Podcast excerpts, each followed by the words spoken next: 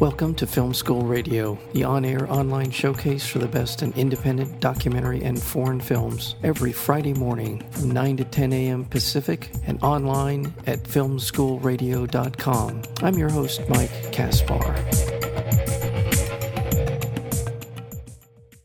On April 20th, 2010, the Deepwater Horizon exploded in the Gulf of Mexico, killing 11 workers and spewing 200 million barrels of oil into the Gulf of Mexico. That's 200 million barrels of oil. Dirty Energy, the direct uh, the documentary on what happened in the aftermath of the BP oil spill, uh, gets inside the inside story from Louisiana residents themselves people whose jobs and health were directly impacted by one of history's worst environmental disasters. We're joined today by the director of Dirty Energy, Brian Hopkins, um, who spent. Uh, well, Brian, how much time did you spend in the Gulf of Mexico putting together Dirty Energy? Um, well, thank you for having me. Yes, thank you. Um, I would have to say that the uh, the entire process of uh, making the film was over a span of a roughly three years. My goodness! But uh, the time I spent in the Gulf was, you know, the first trip was about a month and a half. The second trip uh, was about a month, and then uh, I just actually came back. Uh, we have our DVD release that's going to be out this Tuesday, and yeah. to make the film relevant, I went back and I actually spent three days shooting the special features so that by the time the DVD release comes out, actually the the content on the disc is only two months old. Well, so, re- um, definitely wanted to kind of tie everything because this is a you know a long term story. That's uh, yeah. Um, uh, despite what BP would would hope for. The reason I asked you why you spent how much time you'd spend is because this is a story that the sort of the short attention span that we Americans generally have about a story tends to you know be very very short, really. Uh, in terms, of, but this is a story that that needs to be told over the over the span not only of the immediate uh, disaster that happened when uh, Deepwater Horizon exploded in, in flames and, and went down in the Gulf of Mexico. But uh, it uh, it requires really to know what happened to the people of, of the Gulf, whose livelihoods and whose really everything depends on what is going on in the Gulf of Mexico, the the health of that that uh, ecosystem.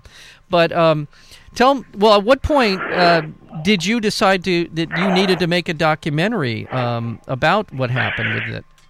Well, uh, the when when the the oil spill actually started, um, it was uh, in, in in April. It was roughly, I, I would say, after about four weeks of of watching. Uh, you know, I, I call it oil oil TV because it was just like. Yeah when we when we finally got cameras down there to watch that that oil spew out of the the the riser there, it was like it was just this haunting image, and you couldn't get away from it. Um, and I'm I'm a news junkie, so it was like as it went on, after you know a month had passed, um, I had just like it really started to eat away at me, and I kept wanting to do something. And so it was around, I would say, about a, a month, month and a half into the the spill when I was just like, I saw Billy Nungesser on CNN. He was on uh, uh, Anderson Cooper's 360, and, and he was crying. He was like, "Why won't anyone listen to me? Why can't anyone hear me?" Mm-hmm. And and it, and I did. I heard him, and I jumped up and I screamed. I was like,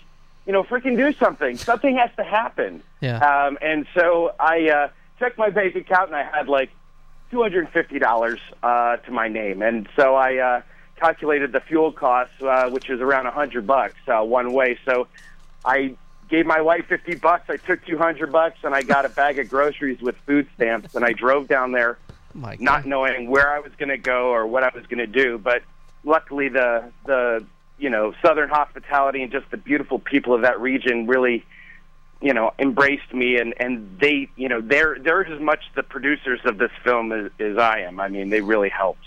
What an amazing story! I had no idea. So you really this was a uh, a lot of uh, uh, on faith, on your, on just sort of an innate sense that you had to do something, and you were going to go down there and really take care of, uh, of, making sure the story was told. That's a remarkable yeah. commitment. the first half of the film was, uh, you know, because I had the two hundred bucks to go down there, and I posted on Facebook to my friends. I said, if you ever want to see me again, send me some money. So literally, the first half of the film was shot for fifteen hundred dollars. My goodness! And that whole time, I spent just you know people. I mean, people came out of nowhere. They would come and they would do my laundry. They would come. They gave me a place to stay. They'd you know buy me food. Um, you know, and there was it was just I think you know, and that's the same thing that's even now all the screenings that we've had. I've always had the tremendous more support of the people in the film, and they've actually flown out to do the Q and A sessions. I mean, when we played in Amsterdam, we had 11 people in our party that flew out there on their own dime to support the film, and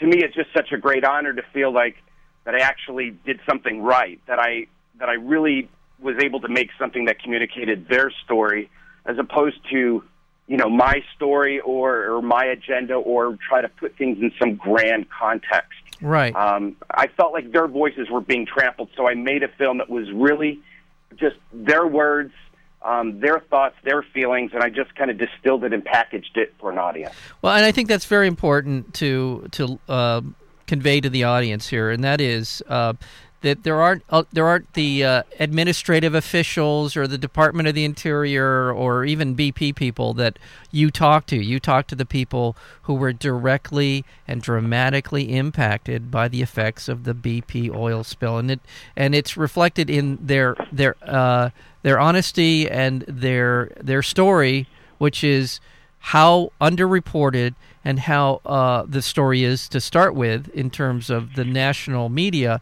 but how dramatic the impact has been on their lives. Brian Hopkins, tell us a little bit about sort of who who are the first couple of people that you that you uh, met and you felt you know I need to tell their story. Who who would you identify as the first couple of people in that? Um, actually, it was um, Margaret and Kevin Curole were the first uh, people to to take me in. Um, you know, I, I was sort of like just this this this lost puppy. Uh, you know, I was there and um, trying to find you know uh, pictures that that would show the effects of the oil, and because they sprayed the Corexit, a lot of the oil was dispersed, and it made it very hard for media because you know, and that's one of the things that BP really focused on was the PR aspect of the spill. Right. But um, when I got to um, meet Margaret and Kevin, um, they were uh, just first of all they were the, they were the, they were the most rich, uh, vibrant people that I had met. I mean, they really had just so much uh, kindness and warmth, and and the hospitality is unbelievable. I mean, we're still friends to this day, and that's where it's you know when I went to the editing room after shooting these interviews. Uh, it was like I was just trying to tell my friend's story and I just wanted to be true to my friends. And if I can make other people see them as, you know, and empathize with them as Yeah. my friends see them the way I see them, Yeah. then I knew that they would have no choice but to care about this. And I didn't necessarily want to tell them what to believe. They, they you know, I, I believe people are smart enough to make their own decisions. But if I was able to, you know, show a sixth generation shrimper standing on his boat crying, Yeah. saying that his whole life has been radically, uh, you know, diminished because the culture has been pulverized by this. Uh, you know, I, I think that, that that would that would have an effect on people. Well, and that was my goal. And you did. You did a, a terrific job.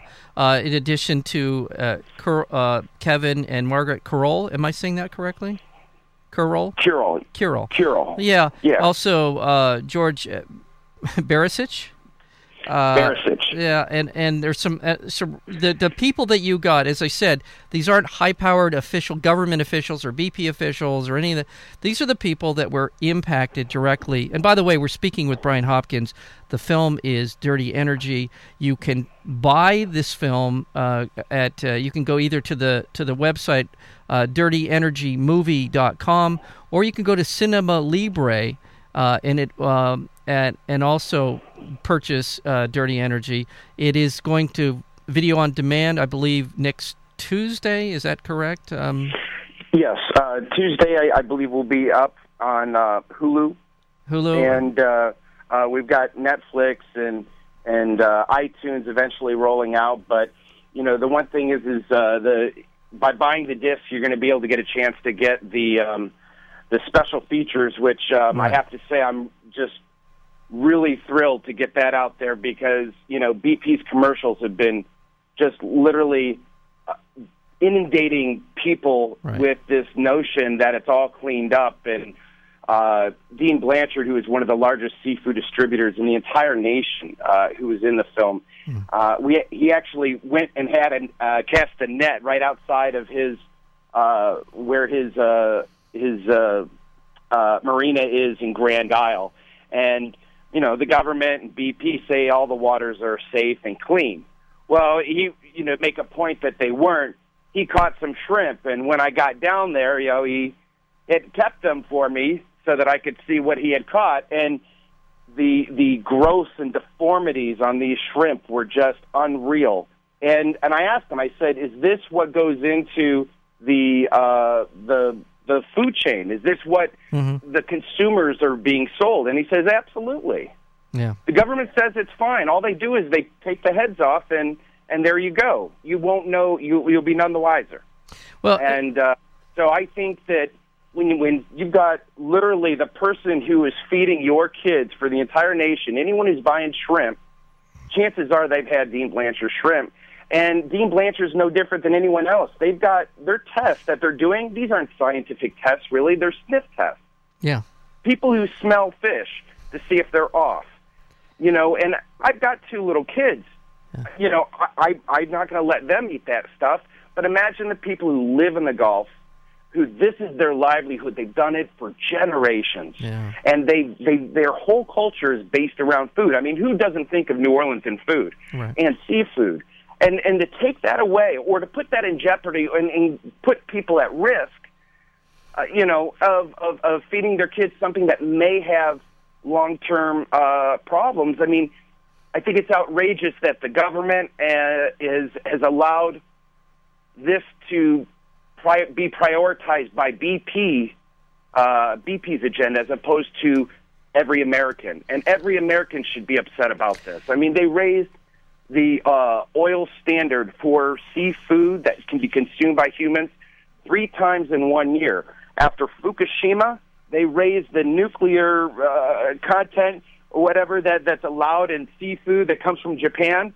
They allow, they raised that three times in one month. Wow. I didn't know, You know, that. I, it's it's it's it's unbelievable, I- and so my you know hopefully uh, you know hopefully people can just pay attention and and you know and uh, you know just what you know I, I guess being aware. Uh, you know, people can choose to act in a lot of different ways, but you know, hopefully people see this film and hopefully they share this film, um, and, and that's you know my my hope is that people can fall in love with the people that I fell in love with and, and, and care about their story because their story is, you know, we're all connected. yeah, and um, so their story is our story. Yeah, and they exactly right. And you, wow, that's some some um, very valuable information uh, about the uh, the raising of the so-called raising of the standards for the food that we Yeah. consume. And you're absolutely right uh, about this. And in the film, it's it's it's pretty uh, apparent uh, that this uh, that the ecological system, the ecosystem of the Gulf of Mexico has been greatly compromised, um, not only by the oil spill, which was, as I said at the beginning of our, our conversation, 200 million barrels of oil spewed into the ocean. And I, like you, was a kind of a news junkie, and I remember turning on Keith Olbermann's show, who was particularly uh, on this story, and every night Right. in the bottom right corner of his show, we watched that oil spewing out of that riser for every single night for months at a time. Really very powerful stuff. Um, but in addition to the 200 million barrels of oil that were in, are spilled into spilled into the Gulf of Mexico, we also had um, something like, and it, correct me if I'm wrong, two million gallons of dispersant, which my in my mind was done strictly for public relations purposes. It did nothing to mitigate the damage to the oil. In fact, it made it worse, and it only made it disappear, but not go away. Tell me a little bit about the use of dispersants in this uh, in this the- disaster. The, the the the big thing with the dispersant is, you know, there there is a legitimate use for the use of dispersant type products, but the problem is is that when you and, and this was it was fascinating. Riki Ott's book that she did about the Exxon Valdez oil spill. Yeah. she had like this this checklist, the ten things that that that we as Americans have to make sure that our government doesn't allow to have happen if we want to really take care of ourselves. And like the first thing in her book was do not let the corporation, the spiller, be responsible for the cleanup because it's like having, you know, the suspect of a murder collect the evidence at a crime scene. It's the most stupid thing in the world to have that happen. And what the United States government was completely out of their depth. They put BP in charge of the cleanup. And what BP did is they, of course, they're corporation. Corporation, by its own nature, is going to be efficient. It's going to try to find the most efficient ways. They're trying to cut their losses. So what they did is they sunk the oil. They used the the Corexit, which was best served their purposes. But you know what? No one, no one that lived in that area had a say in what chemicals they were being used. When the federal government told them not to use Corexit, they used it anyways. And supposedly they used it three miles offshore, but you know what? People are out there breathing that stuff in. You telling me that the wind isn't carrying that stuff on the land? And there's some people that are saying that you know uh, that that they believe that it was sprayed even closer than the three mile uh, area. They, you know, some of the people that were do, you know down there because there was a lot of media there. But the fact is, is the Corexit is what it did is it break it would break up the the oil into small particles and the the idea was that it was going to be consumed by the enzymes and allow it to be uh, you know eaten up quicker by the natural um, uh, you know uh, the Yeah. the natural processes Right.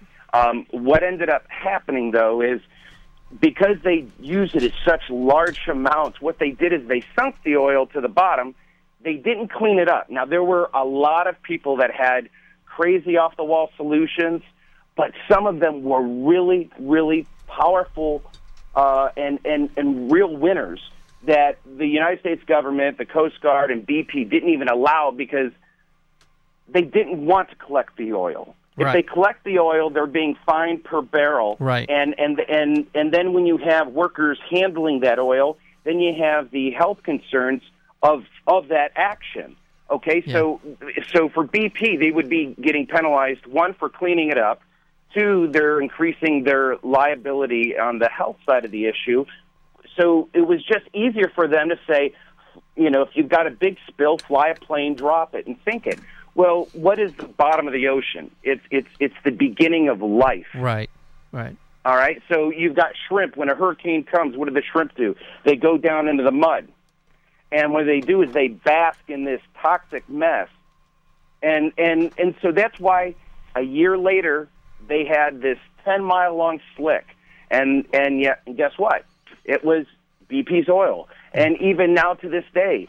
You know, and it's and it's old news. The reporters don't even cover it anymore. No one wants to even hear about it. But there is, uh, there's actually, if you look on the internet, there's a couple sites that are actually trying to track all these different uh, oil spills that happen out there from other rigs. But just BP's oil alone, two years later, is still washing up on the beach. Amazing. Uh, when we were in the marsh, and and what BP really focused on was the amenity areas, and you have to take a look at their their their their PR stuff in, in with details because everything's being you know uh, put out there, you know, kind of half truths. well, that's it. That's what the, they cleaned was the beach. The that- beaches look fine. Yeah. But when you go to the marsh where life begins, what is important to the ecosystem, you know, the beach isn't the biggest breadbasket of life compared to a marsh. Right. Um, and and what it did is that oil got into the root structure. Louisiana already had a problem with disappearing um, marshlands. Um, I believe it's one of the fastest disappearing land masses in the world. Um, and now what they did is that oil got into the marsh, and it's and it's literally uh, we've got shrimp with no eyeballs. Yeah. They're not even there. Well, You know, I mean, well, Brian, the Brian, I, effect this is going to have long term is crazy. Brian, the the effects uh, of the BP oil spill will be felt for years, if not decades. Uh, your film, Dirty Energy, goes a long ways towards explaining to people what really is going on, what really happened, and what continues to be an un, unfolding disaster for the people of the Gulf uh, of Louisiana and the Gulf of Mexico. Unfortunately, we've just run out, completely run out of time here. I want to thank you, Brian Hopkins, for uh, for being here and for your film uh, Dirty Energy. The, uh, you can go to dirtyenergymovie.com and find out about it, as well as you can go to Cinema Libre dot com. You can purchase the DVD, as you said, with the extras, and and also it's now going to be on Tuesday, January twenty second. It'll be on a video on demand, and you said Hulu and a couple of other places. So and definitely uh, check out the Facebook page as well. We and, keep trying to put new information on there as we get it. Okay. And uh, just thank you so much for having me. Well, I really appreciate well, it. Well, I thank you. I thank you for the film and and for the work that you you've done and you continue to do. And we'll stay on top of this story and we'll we'll make sure that uh, listeners of Film School uh, know uh, where to go to find out more about uh, Dirty Energy. And Brian, continued good work, and uh, uh, come back when you've got something else, another project, or or if you're continuing to work on this, I'd like to know more about it. So appreciate you being here, Brian. Thank you. Absolutely, thank you. All right, take care.